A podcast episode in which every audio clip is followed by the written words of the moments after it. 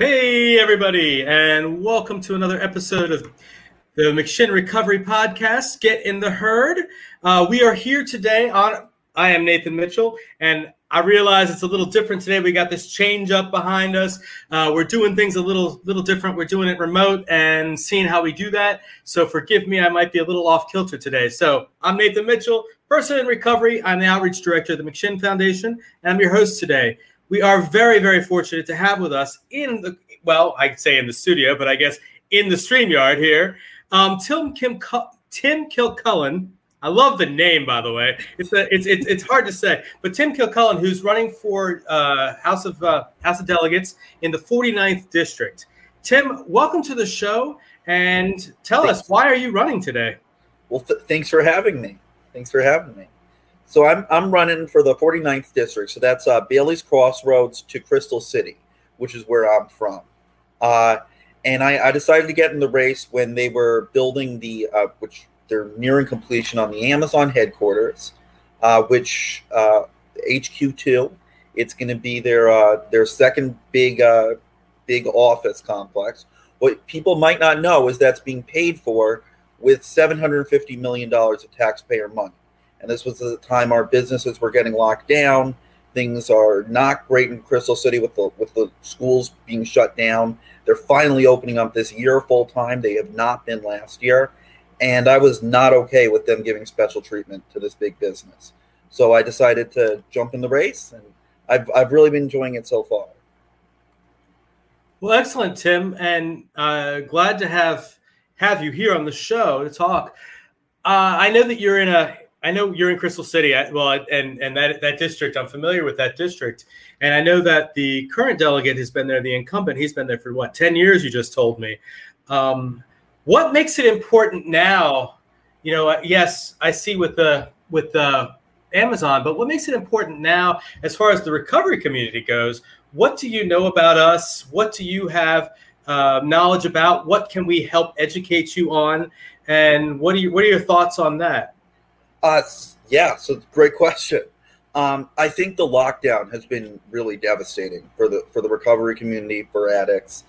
Um, we just were getting out of the epidemic. I was working in Worcester in 2018 in Massachusetts, hmm. uh, and that was one of the epicenters for the opiate epidemic.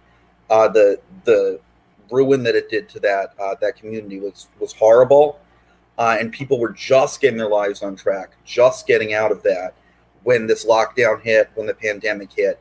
And I think it's dragged things back uh, uh, 10, five years, 10 years. So I'm uh, I'm eager to hear about uh, about solutions to get us back to where we were in 2019 when it looked like we might be over the hump. Yeah, well, and some some of the problem too is that the drugs are just getting stronger, and the fentanyl epidemic, you know, coming into the mix and being being put into so many of the, the other substances, polysubstance uh, uh, overdoses and deaths. So, why now? What, are you doing? What are you doing in your day to day life? I know in Virginia, the General Assembly is a part time gig. You know, um, I know that doesn't pay the rent or the mortgage in Crystal City. What's uh, what are you doing in your day job? And you know, what what's what do you bring to the House of Delegates? Okay, so right now I'm I'm a law student at, at Mason at the Arlington mm. campus. Okay. But my my background is in populist activism. So I worked in in Pennsylvania, in Ohio, in Illinois, in Massachusetts on various uh, various campaigns, um, working to you know fight big corporations, working to cut taxes, and now with COVID, working to open up our schools uh, and protect the police from being defunded, issues like that. So uh, I've, I've been in this fight for a while, but this is the first time I'm actually running for office. So it's it's been a real experience, but a, a positive one. Yeah, and and you you brought up the defund the police, and that's a that's I know that's it. The, the terminology I think is the worst terminology they could ever have used because my understanding and and my belief, you know, is not so much this is Nathan, not McShin, but you know, when we talk about defunding the police, what they're what I see as the need is to actually fund um, better crisis you know stabilization units, um, better better first responder, you know better better training all around to ensure that. And this happened in Henrico a couple of years ago. You know, there was a police response to a psychotic episode happening. A woman. It was actually not even. It was a. It was a, a wellness check of a woman in her own house, and the police uh, responded to it. The wellness check came into the house, and the woman had barricaded herself into her own bedroom. And when the police broke down the door, she came at them with an axe, and then she, you know, was shot and killed as a result. And and I'm I'm not saying the police did the wrong thing in that instance, but I think training could have changed the outcome on that a lot. And so when I hear defund the police, that's what I hear. And it comes to play with a lot of substance use disorder too, you know, because it's often, you know, individuals who are going through some sort of psychotic break, whether it's a co-occurring, you know, issue, um, when it's, I mean, that's, it's always a co-occurring issue, you know, with a substance use and a mental health breakdown happening at the same time, a police response often aggravates the situation if it's not properly responded to. So I think it's training I know I know that defund the police is a stupid phrase, um, but I think the, the, the response should always be, you know, we need to make sure we're properly training, properly ensuring that the right people are responding. You know, which why the Marcus alert system I think is fantastic here in Virginia right now, and I think that's going to help with a lot of mental health crises. So, what are your thoughts on that? I mean, I, I, I know it's it's pretty popular to say don't defund the police or defund the police, but like when we're talking about actual issues, you know. Oh yeah, well, ab- absolutely. Uh, I mean, I don't want to defund the police at all, but that doesn't mean we can't also fund alternatives. Uh, I mean, this we got to remember, addictions is an illness. You're not trying to punish anyone. We're trying to help people. Mm. Uh, but my my biggest concern right now is the Arlington Public Schools had initially voted to get rid of their uh, student resource officers, and I was deeply concerned that this would lead to the kind of uh, epidemic stuff that we saw in Worcester, that I saw in Worcester in Massachusetts, that luckily wasn't an issue in our schools uh, in Arlington. Luckily, they seem to have backtracked on their plan, but I certainly think there needs to be some kind of police presence in our schools, uh, especially if we don't want the epidemic to come here. But you're right; it should never be punitive. We and we always want more training, more investment in uh, in helping people because that's that's ultimately the goal.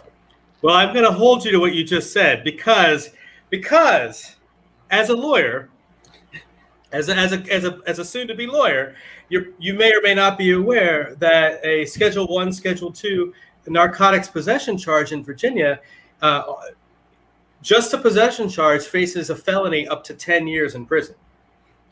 That's what the law is in Virginia. Now there are states like big, big liberal bastions like Alaska you know, like Iowa, that and Oklahoma, big liberal places. No, no, no, conservative bastions that have decided for different reasons that felonizing is not the way to go and have started the process of making these misdemeanors. Uh, there's a state I just got news about, and I, I don't, I forgot to write it down, but that like we're in the process of looking at how we can turn the felony into a misdemeanor, which has a trickle trickle up effect on you know reducing the problems with barrier crimes, et cetera, et cetera, but also people getting the help they need. Oh, ab- absolutely. Uh, Virginia has a has a real issue because on the one hand, the penalties are pretty harsh. The uh, there's a lot of stuff that's criminalized. On the other hand, there's a lot of non-enforcement and non-prosecution. Hmm. So it's created this weird like two-tiered system where, on the one hand, we have a crime epidemic where the uh, Northam's parole board is letting out people who should never get out. On the other hand, you have people's lives being destroyed with felony convictions when they're they've not done any violent crime, and that's not going to help anyone. So it's yeah. it's uh, it's both an issue of over criminalization, but also under prosecution. Yeah. Well, and and I think too, you know, there's there's studies that have demonstrated that in in most places in Virginia, you're looking at 60 to 70 percent if not more, of individuals who have some substance use disorder, if not uh, chemical dependency, and over half with a severe mental health issue. We don't have the proper treatment in the jails and prisons to give the you know to give our people experiencing incarceration a step up when they leave. And so eventually people are going back out, repeating the cycle because they haven't actually been treated, you know, while they've been in custody.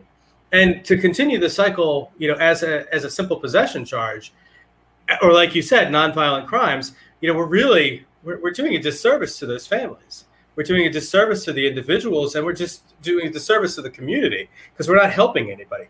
Nathan's opinion. No, um, absolutely, I, I agree. And one of the one of the things about the one of the things about the pandemic, the pandemic has been the the little programming that there is in jails and prisons, which I you know I know you don't know my background, but I came I, I had a drug possession charge in 2018, 2017, 2016, excuse me, uh, right after the right before the election in 2016, and you know I I was I, there's a first offenders law in Virginia. I continued to use, so the first offenders law went out the window for me. I violated in pretrial. I, I wasn't. There's a long, you know. I'm not blaming other people. I just didn't have access to anything else at that point. And you know, this was in Warrenton. We're not talking a, a, a, a urban area. Like if I here in Henrico or Richmond, I probably would have had even in Crystal City, I would have had a better opportunity, you know, to get access to recovery. You know, I just they said, okay, come in, paid a cup, you know, and I did that until I didn't. And, you know, I, I, ended up violating and I became a felon and I was sentenced to two years in prison for a minuscule amount of, of narcotics. And that was, um, yeah, that was way, not wavered. I, I, I, I served two years of probation on that, but it was over my head for those two years. Now, with that, you know, I look at that and I think, you know, in jail, there was a program, McShin program, right? And so I, I was given a, an opportunity to meet people who had been in my shoes, you know, who came in, shared that authentic lived experience. During the pandemic, all the programs across the Commonwealth have been, can- you know, were canceled. Some are still canceled, and we're still struggling to get back in. So we've been fighting to get back in just to give the bare minimum of access to recovery. When we get when we get back to whatever normal looks like, you know, in six, eight, 10, 12 months from now, you know, how do we do a better job at A, you know, making sure that we aren't criminalizing an addiction, uh, a, a, a healthcare crisis, and how do we do a better job of treating the healthcare crisis that is the underlying cause of whatever the criminal behavior is in the jails for the for the individuals? How do we do that better? Well, well, first I, I want to say I, I don't think it's just a we get back to normal and wait. We we are going to have to actually uh, push to uh, to get these services back in place and to make sure there isn't another lockdown, another shutdown that'll cut everything off again. I mean, if there's another stay-at-home order, even just a county one in Arlington, uh, that would be devastating for people in recovery. It was last time, and that's why I think uh, we need to put a law in place that preemptively prohibits a municipality from issuing those kind of orders. Um, but then, then yes, then we need to look at uh, look at uh, prosecution issues, look at the the penalties. We don't want to be felonizing people for for an illness. That's that's wrong. That's not helpful. It's not helpful to them. It's also not helpful to the communities. Yeah. Well, so you're in Crystal City. Tell me, do you have a family there? Do you? Uh, what? No. So I was I was born in New York, and my uh, uh-huh. my mom's up up there. My dad's in Illinois. So I'm uh, I'm I came to Crystal City as an adult, but it is a is an amazing community. Uh, very friendly people, very hardworking people, and uh, yeah, and it's it's it's a great place to to be. Now, you, I think you were in Crystal City before me. Didn't you say you used to used to live there? I didn't live there. Uh, my mom worked there in the uh, mid to late '90s, and we used to go down there. You know, sometimes. Um, and and all the Crystal City Underground was there, and I thought that was really neat. You know, a, I was a kid born in I was born kind of raised in the suburbs of Philadelphia and New Jersey. You know, uh, my dad's Navy, so we traveled a lot, but you know, so that was really it was a unique experience at the time. And then as I got older, um, I ended up moving to Northern Virginia as well. Um, lived with my mom in Annandale and then in Manassas, and I lived in the city too. But as Crystal City, you know, morphed and changed over the last, what, 10, 15 years, really, um, you know, I did get to go down there a lot. uh, to do some of the things that I did in my addiction, but but also just to, to experience the, the beauty of it, the, the the diversity of the food and the and the just the walkability. It's become a very walkable community now. Oh, absolutely. Yeah. Yeah. yeah. Um, so why this issue? Why you know you you all you know I I, I sent out a blank email a, a blanket email to everybody running for office throughout the Commonwealth, however many that is. There's you know like hundred and well, probably almost two hundred of y'all uh, if for the House of Delegates, and then another four or five hundred you know state local I mean local things uh, as well. You responded back, and I appreciate that. I'm really grateful you did. But what was it that attracted you to respond back to us about about what what was it about McShin? With a podcast that uh, had you call us back? Well, I don't want to get too personal, but I certainly have known a lot of people who've uh, who suffered with addiction. I think mm. it is a major crisis facing our country. I think it's also in our Commonwealth. I also think it's an issue that doesn't have easy solutions, that doesn't really fit into partisan boxes, and I, I think it's really important that uh, I, I, I think it's really important that I hear from uh, from people with with any solution they might have. I think we need to be talking about this issue, and I don't mean talking about it on a slogan uh, way, but talking about it as in actually what can we come together to do about this. Yeah. And so to tell you, you know, more about what we do, right? The McShin Foundation um, is celebrating its 17th. I guess we've started our 18th year now. We celebrated in July, 17 years. And before that, uh, John and Carol, our founders, John Shinholser and Carol McDaid, McShin. it's it, I love that actually. But you know, they they they are two people who are in recovery. They have lived experience. Um, Carol actually works uh, as a lobbyist in DC. She lobbies for uh, uh, health care issues, usually mental health and substance use disorder issues. Uh, but the two of them, before creating McShin, would have people dropped off at their house and they would you know have have somebody detoxing on the couch you know getting them back up starting to you know john ran a paint company for for years and years and years and he would just have you know take people out go paint you know spend the day make money and and help people that way and then of course it became a they had a they had a young child at home so it became apparent that they needed to not have people detoxing on the couch. But so now we have uh, currently we have 12, about to have 13 houses here in the Henrico and one in Chesterfield uh, area, and we have about 130 some odd beds. And so we're we're a drop-in center. We're an organization that has jail programs. I told you I came through a jail program. Um, we have a recovery community organization. We have programming all throughout the day here at um, at our facility and that programming you know touches on all different topics but you know it's open it, it's open to the public. We've been adapting and accommodating because of covid but we've maintained every single day. I'm really proud about that.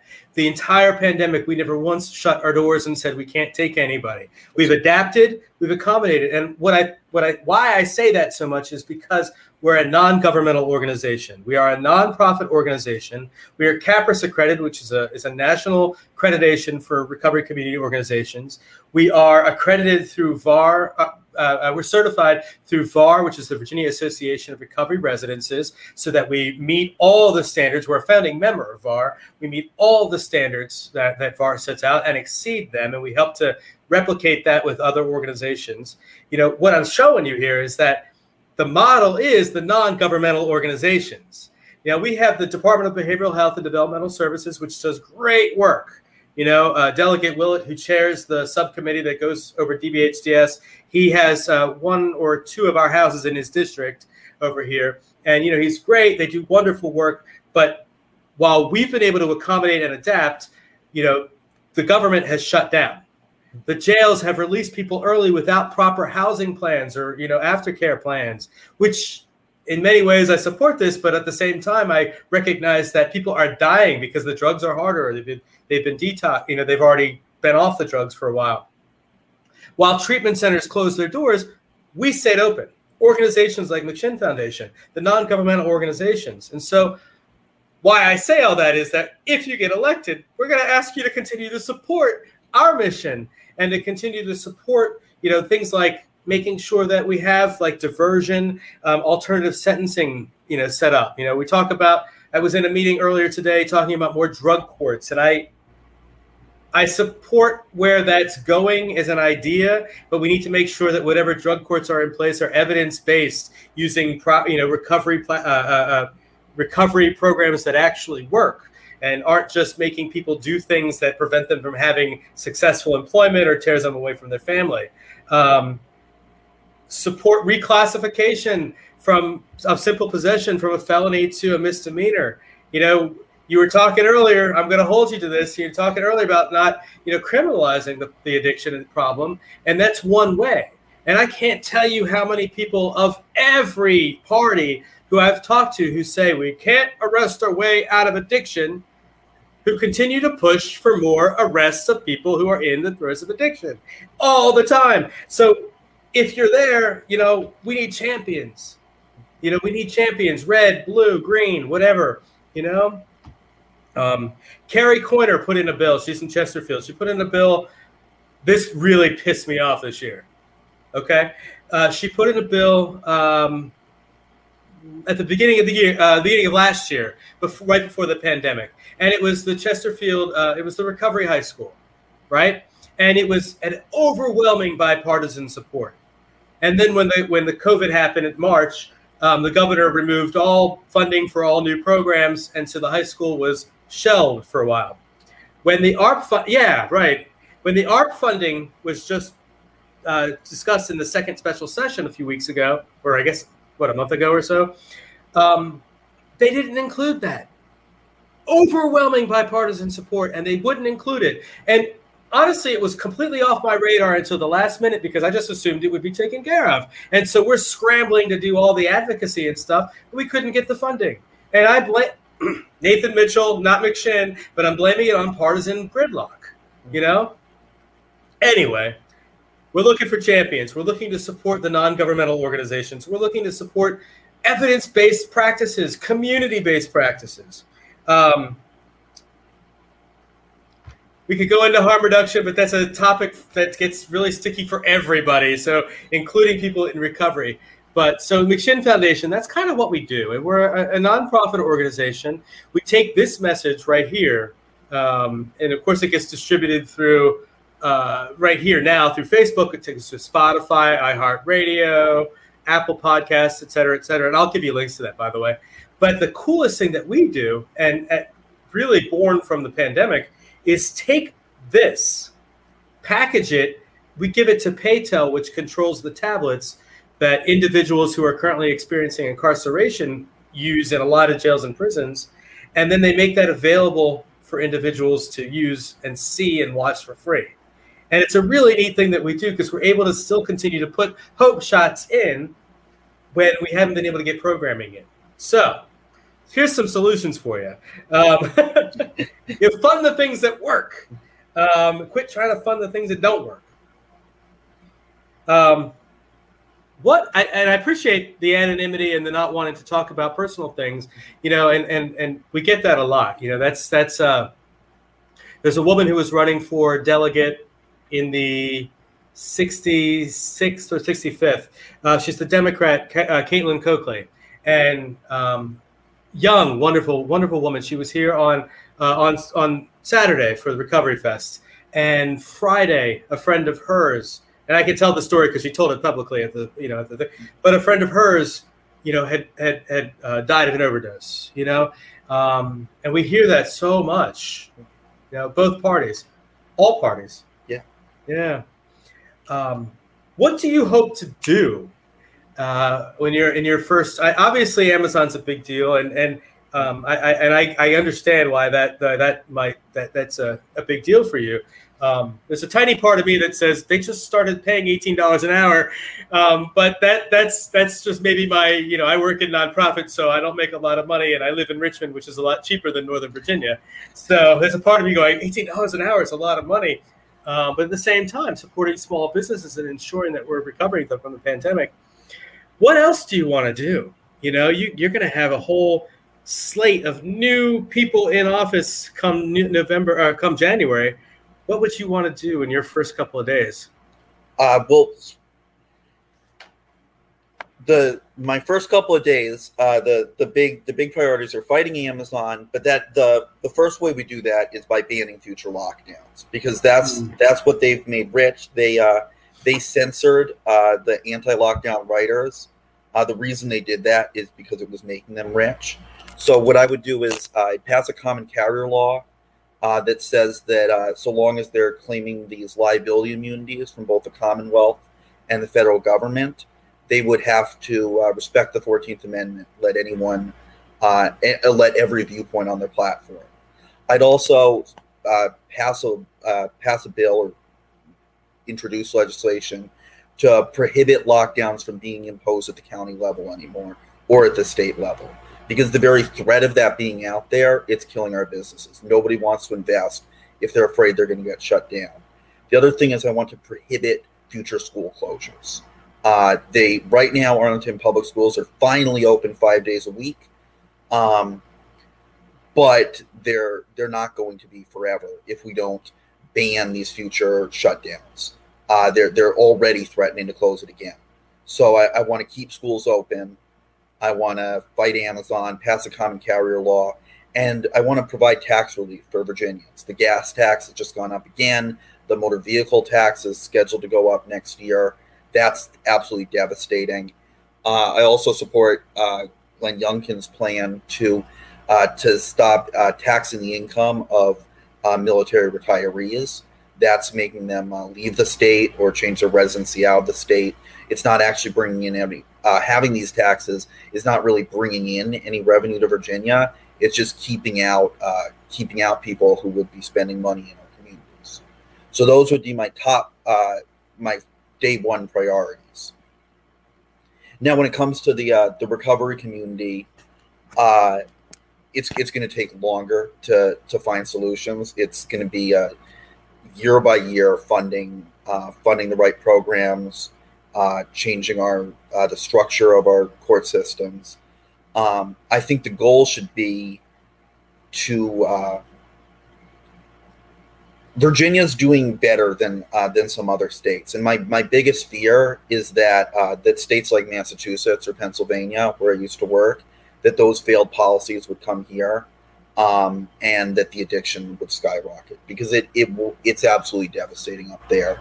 I mean, it's devastating here, but if we start emulating their their policies, uh, we're going to look at uh, at addiction rates like our our Commonwealth has never seen there's a there's a big push in Virginia by a lot of advocates, um, and I know this because I'm one of them. but but pushing to move towards a Portugal model of treating addiction, and I don't know if you're familiar, but you know Portugal legalized well or decriminalized or legalized all drugs back in I think 2000 or 1998 or something. You know, almost 20 years ago or a little over, and with that, and, and Portugal's got a, a population of I think 5.5 million or something like that. Virginia is like 8.7, I think, or 8.6. And so you know, it's it's it's not a be- the, it's not a great comparison, but it's it's close enough. When you look at Portugal, the numbers went dropped like 90% overdose deaths in a few years, in just a few short years, and which led to uh, what happened. I don't know if you're familiar with what happened in Oregon this past when did this happen? Just uh, in November, I guess, and went into law in by February. Yeah. yeah, by ballot initiative, and we're already seeing what I, you know, we're already seeing, I think, some some issues with that. I mean, I, you know, one thing is they didn't mandate the the healthcare assessments, so in in effect, when we had somebody on from Oregon a couple months ago, you know, he said there was 400 and some odd people who'd been charged at that point, and all of them had paid the fine, um, had opted to pay the fine. I don't know what that means now. I mean, it, we were talking two or three months in at that point, but that means you know that already we can see that that if we're not getting the healthcare assessment, if we're not getting the introduction of recovery, we're not doing the work that needs to be done. And in Portugal, it's a mandate. You know, you get a, if you're arrested, well, if you're found with drugs in Portugal, you know, you pay a fine or you you are mandated to the recovery healthcare assessment or whatever they call it, and you essentially get assessed and and whatever you do depends on whether you pay a fine or you move forward with some kind of treatment plan and you can see in in the numbers that it's working it's working you know which takes care of, incidentally, a lot of secondary crime. You know, a lot of the the, the crimes that are committed in in in in pursuit of the drugs and the alcohol. So as a, as for as far as a crime reduction, you know, what absolutely I, I would support uh, not giving felony convictions, not sending people to jail for for simple possession. I'm a little hesitant about the the Oregon model, which seems to just be changing it to a ticketable offense, which means wealthier people basically get off and uh, poorer people uh, end up in jail anyway because they can't pay the fines. Mm. I don't think Oregon is really investing in. I don't think the Oregon, the Oregon's ballot initiative is encouraging people to get treatment. I think it's just ignoring the problem, and I think it's gonna the pendulum's gonna swing, and it'll be crazy the other way. Um, I I also am really concerned about what Philadelphia did, which is they basically designated areas where they're like, we don't want to enforce there. It's going to be safer if we can have have people oversee the use of drugs there. So we're going to cut down enforcement in these parks. And what happened was overdoses skyrocketed, crime skyrocketed. So that is something I would be concerned about. So full decriminalization, which I get is not what Oregon did, but is where they're headed. That's not something I would support, um, to be honest with you. Yeah. But I would agree that uh, that giving felony convictions or just sending people to jail for possession is not the solution either. Well, that's a that's a pretty open-minded viewpoint there, which is striking to not striking to me because it's you, but striking to me because you know we had a bill this year um, that w- or was it last year that would have declassified or declassified de, de, um, it's been a long day. I'm sorry. Defelonized, reclassified uh, simple possession charges, and it was was put in by uh, Delegate Sally Hudson. Uh, she's in Charlottesville, and the bill didn't even get out of subcommittee. And the problem with that is, like you know, of course, we're looking at a all blue House, an all blue Senate, a blue governor, a blue Attorney General, and and we can't even get this bill out the door. So you're giving me hope that there's a bipartisan bipartisan side that we need to, to, to really talk to more. You know, we do get a lot of bipartisan support, um, but I think on this particular issue, you know, demonstrating that Oklahoma, Alaska, you know, these are states that are not Repu- uh, not liberal, you know, playgrounds. You know, these are states that have looked at this issue and, and found that it was better to treat it differently. So I, I appreciate that. I appreciate your candor on all of that. Um, I don't have the facts and figures for Philadelphia, and I don't have the information, you know, to, to, to sit here and spout off um, about harm reduction and these safe injection or safe consumption sites. Uh, I know that there was a state, I, I, I want to say Rhode Island, that just legalized safe injection sites. The whole state did. Um, I don't know how that's been implemented, if it has been, because it just happened. Uh, this is something I'm, you know, personally not as McShin, but personally very, very interested in because you know, one of the things that that happens very often is, you know, people will overdose and they will not be taken to a hospital. They'll not be given crucial care. You know, so making sure that individuals have access to naloxone, uh, making sure that uh, we, we we don't criminalize people getting help, um, which means the Good Samaritan laws that we have. They've been up and down over the last. Well, they've been up, getting better over the last couple of years, but they've been you know backlashes and people trying to make them harsher. But that's preventing people from getting the help they need, preventing people from getting, you know, seeking treatment during an overdose or a substance use related emergency. So I, am I'm, I'm interested in what you're saying. I need to look at that myself because I, you know, I don't have the facts and figures on that. My gut tells me that it's better to have, you know, somebody using with somebody else. Um, it doesn't, it doesn't encourage the use, but again, I don't have numbers in front of me. I, I only have anecdotal, you know, information on that. I'm interested to know more about that, though. You're studying law, and I know that you're studying law at Mason. By the way, my mom is a student at George Mason, so you might come. Yeah, she, she's she's she's getting a degree in in uh, photography, but uh, fine arts because you know why not. Um, and it's it's a great school. What is your uh, what are you studying? What what's the law What what part of law do you want to get into? Communications law. So I, Oh. I won't actually be dealing with uh, with addiction as much in that that area of the law. But uh, yeah, I want to do communication law, which I guess makes sense with the Amazon thing. Um, Yeah. I, I really think that uh, that right now we're we're seeing an unprecedented amount of uh, of control over our communications by a very small amount of people, and I think that is deeply concerning. And I think uh, the uh, the information we were exposed to during the lockdown, especially when the internet was the only way for people to communicate, really highlighted that. So Mm. I'm, I'm excited to get into into that field. Yeah. What do you do for fun? Well, I'm a I'm a big film goer. I, I love movies. Uh, I'm uh, yeah, and then other than that, just normal stuff, hanging out with friends, going to bars. Now that they're open again. Yeah. Well, all right. So, favorite film?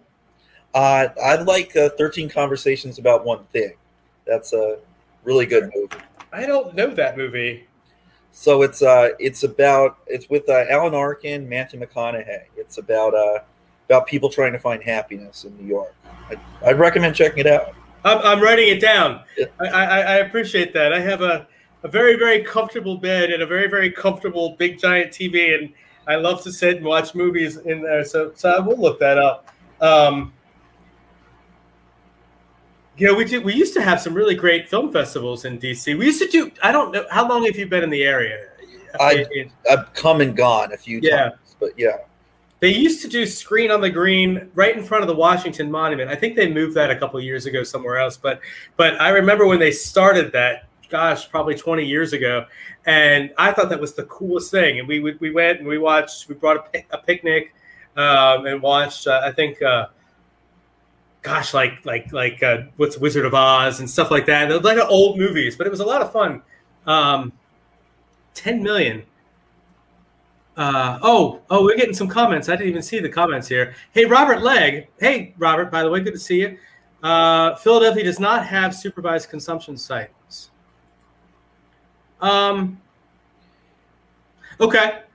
What what They, I, I, but I think what you're saying is, yeah, I think I might have been conflating two different points. Thank you. Thanks for clarification, Robert. I appreciate that. And Robert says 10 million in 2001. What? What? I don't know what you're referring to, Robert. Is that the population of Portugal? I guess I could Google that. yeah, I'll Google the Virginia population. That's, Well, I think you're right about that eight million. Yeah, eight. oh, million. I, yeah, I, I'm definitely. Uh, I thought Portugal was smaller. Oh no, no, he's right. Okay, Portugal's bigger, 10.28. I don't know where I got five and a half million from. Anyway, still pretty comparable. Like yeah, yeah. Actually, that that's actually I think that's a better comparison. yeah, yeah. Um, Robert, I need to have Robert Legg. So Robert Legg is an uh, is an advocate um, with a with a huge background and all the numbers and knowledge. And I wish you would get on the show with me more, Robert. Um, same as Michigan. That's it. Yeah. So 10 million, same size as Michigan. Okay. Um, but anyway, I need to get Robert to fact check us. So going back to the movies, because I talk about the fun stuff, right? Um, I remember going and doing that. It was a lot of fun. That's something in recovery that, like, you know, we talk about recovery, right? Or I do anyway. We talk about recovery, and and when a new person comes in, I had some. I had a coachee ran, well, back brand new back to recovery on Saturday, right? And he's sitting here. I'm pointing at my couch. He's sitting on my couch with me, and and as a as a recovery coach, you know, we do these one-on-one sessions where I'm not a therapist or a counselor you know i really heavily rely on my lived experience to relate to somebody and and to um, to be a resource provider you know? And so often like with this particular coachee earlier today you know it's like the the, the doom of it's never going to be fun. You know my life is now boring it's all over. But when we continue to invest in these little things you know these fun things like what you're doing you know well not you're doing but movies movie nights and and gyms and and and organization uh, co- recovery community organizations you know we end up having a real good time together you know i know that you were busy on saturday and couldn't come to our recovery fest Yeah, I was I was actually at a at a funeral, so I'm sorry. um, I'm, I'm sorry to hear that um, but uh, you know with us you know we had you know we're on covid different things here. So, but we still had several hundred people here, you know, and and it was a I, it was a blast. We had families. We had um, we had people. We had the the a, a, a, what do you call that a a little mobile thing doing doing vaccines, uh, COVID vaccines. You know, we had all the vendors. We had music. We had uh, uh, we had our congresswoman. We had candidates. We had incumbents all here, and it was. I like the political stuff personally, but you know, we also had fun. You know, there was you know people eating. Oh God, we eat. You get when when you're in recovery. At least for me, you know, the first thing I started doing was eating. Never stopped. And I always joke about you'll know that I'm slipping in my recovery if I lose weight. that's that's another story. I'm gonna, I'm 45 years old though, so I need to think about my weight and my blood pressure and all that stuff. But but anyway, you know, we have fun in recovery. Like we continue to support when we invest in recovery, we're investing in in in safer communities. We're we're investing in families. You know, we're investing in in a in a better way of of doing things. And I think that there are ways that we can do that without breaking the bank. And in fact, there are ways that we can do that that saves the Commonwealth money. You know, saves the Commonwealth money, makes it a safer place for everyone, and you know, continues to make recovery the epidemic. Robert, I know you're listening. Is there anything you want to ask? Because I know you always got the questions. I'm sitting here staring as if he's going to respond. um, you know, you talked about Pennsylvania. Johnny Fab is in Pennsylvania. He's a recovery advocate up there. We're on a on a on a national team together. Actually, all three, Robert, Johnny, and I are on a on a team that works uh, grassroots level level, but also nationally on all issues that talk about recovery. You know, and and identifying recovery champions, purple, blue, green, red. Um, to give you an example, last year uh, in, in, next week, I'm going to Las Vegas for a conference with Johnny Fab, actually, one somebody who commented earlier, and we're going with hundreds of recovery advocates, and it's you know it's a hybrid thing, so virtually hundreds more. Um, last year at that same conference in Vegas, which was completely virtual, on the same day, you'll get a kick out of this. The same day, Newt Gingrich spoke, and a few minutes later, Bill Clinton spoke same conference, same day. I about rolled out on the floor. I'm 45. I was in DC when all that was happening back in the late 90s. And and I just I'm like that's what recovery means to me. It's like it's not a one party issue. You know, it's everybody coming together to figure it out. Um, Tim, I want to make sure you get the last word here, buddy. What do you want to tell us about you? And is there anything I've forgotten to ask or anything you want to add? Um, are you single? Do I need to, to help get somebody for you? no, I, I, think we've covered everything. Just uh, I'd recommend people check out my site, check out uh, my issues. It's kilcullenforvirginia.com. Uh, check out my Facebook page, and and I, I really want to want to thank you for having me on. Thank you for uh, for letting me discuss this issue and uh, for sharing your, your thoughts on this. I, I really appreciate this, and I, I really appreciate the work McShin does.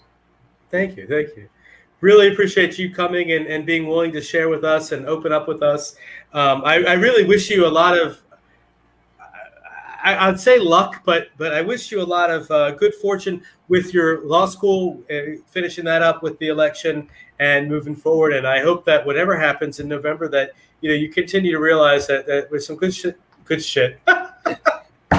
it's the end of the show. There's some good stuff happening here in Virginia, and that you know we can always find ways to help each other with that. So, anyway, um, our guest today, Tim Kilcullen, in the 49th district up in uh, Crystal City, uh, uh, Bailey's Crossroad. Gosh, all these places I remember doing all kinds of fun stuff. I love that area. Um, thank you to everybody listening. Uh, thank you, Justin, for making this happen. Uh, doing the we're doing the completely virtual thing today. I'm in my office. We're we're weirded out because we don't have the we have Wi-Fi, but we don't have the hard line. I don't I don't get it. But that's why I, I get paid the nothing bucks to do this and not the big bucks to do that. but anyway, thank you everybody for being here today. We'll see you. Uh, we'll see you tomorrow. Joyce will be here with Dr. Diane Kaufman. She'll be talking about trauma informed care, and she'll be talking about um, using the trauma to do creative resilience. So I'm really excited to see that tomorrow. Um, I know Joyce is excited to have Dr. Diane. So thank you all. We'll see you tomorrow. Take care. Welcome to Get in the Herd, a podcast about addiction and recovery brought to you by the McShin Foundation. If you or a loved one are looking for real discussions about addiction, recovery, stigma, advocacy, and most importantly, hope, then stick around. Thanks for joining us. Now sit back and get ready for another great episode of Get in the Herd.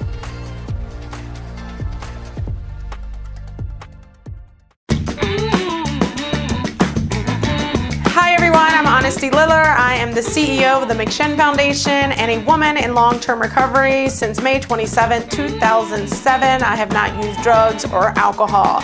Woo woo! Thank you so, so much to the Richmond Times Dispatch and all of our voters for Get in the Herd podcast. Those podcasts are amazing. Not only has it helped thousands upon thousands of people in their recovery, as well as family members, but it has helped me in my personal recovery. I get to listen to them now in my car through Spotify and iHeartRadio. And it's just really, really important for us to be innovative in the addiction field and the recovery community. So when COVID hit, we had to be innovative. You know, we really had to think of like, what can we do to reach people that cannot go to 12 step meetings? Smart recovery, faith based, whatever, um, that we're shutting down constantly. So we were innovative here at McShin. Let's start podcast.